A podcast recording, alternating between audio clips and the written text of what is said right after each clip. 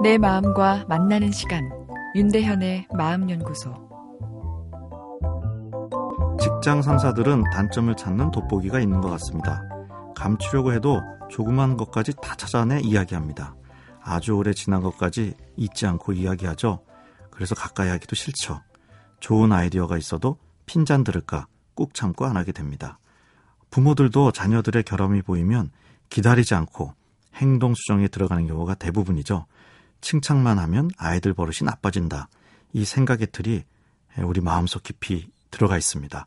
부모의 야단에 저항하지 않고 잘 수용하는 아이들은 착하게 보이기는 하지만 어, 잘못하면 청소년 화병이 올 수 있습니다. 반대로 저항하는 아이들 부모를 놀라게 합니다. 어, 그러다 보면 더 야단을 치게 되죠. 두 경우 모두 나를 따뜻하게 토닥토닥 위로해 줄 수 있는 어, 자기 사랑 능력의 발달이 부족해지기 쉽습니다. 조직에서 현안을 해결함에 있어 주로 사용하는 전략이 문제 중심 접근입니다. 지금 문제의 원인이 무엇인지 분석해서 찾아내고 그것을 교정하는 접근이죠. 효과가 좋았습니다. 그런데 너무 문제 중심 접근을 하다 보니 어, 우리 뇌가 이제는 잘 작동을 하지 않죠. 새해 복 많이 받으세요란 말에도 어, 짜증이 나는 것이 현대인이라고 하죠. 내가 복을 받던 말던 어, 무슨 상관이냐 어, 이런 웃지 못할 저항 심리까지 네, 생긴 셈인데요.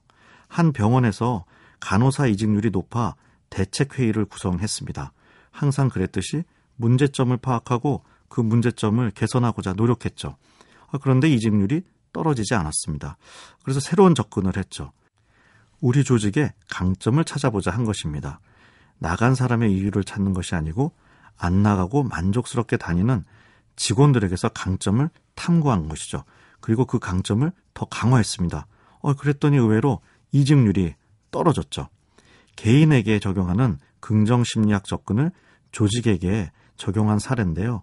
이것을 장점 탐구, 강점 중심 접근이라 이렇게 이야기합니다. 강점을 찾아내어 강화하는 전략이죠. 어, 연구 결과 어, 재밌는 것은 회사의 장점이 무엇이냐 묻는 것 자체가 어, 긍정적인 효과가 있었다는 거죠. 장점을 리스트로 정리하고 그것을 강화하는 복잡한 과정과 상관없이 장점을 조직원들이 서로 묻고 공유하는 것만으로 어, 자긍심과 창조성이 증가하고 또 좋은 사례들을 모델로 삶아 담는 학습이 일어난 거죠. 내가 하는 말과 행동이 모두 내가 결정해서 하는 것 같지만 의외로 부지불식간에 입력된 어떤 언어화된 틀, 어, 프레임이 내 무의식에서 나를 조종하는 게 어, 많죠. 그런 경우가. 그 프레임에 대해선 어, 거부 반응이 없어 옳고 그름을 잘 판단하지 않습니다. 아, 그것이 선입견, 뭐 편견이라 할 수 있겠는데요. 마음의 변화에 따라 마음을 다루는 프레임에도 변화를 주어야 합니다. 때론 비판보다 칭찬이 더 큰 힘을 발휘합니다.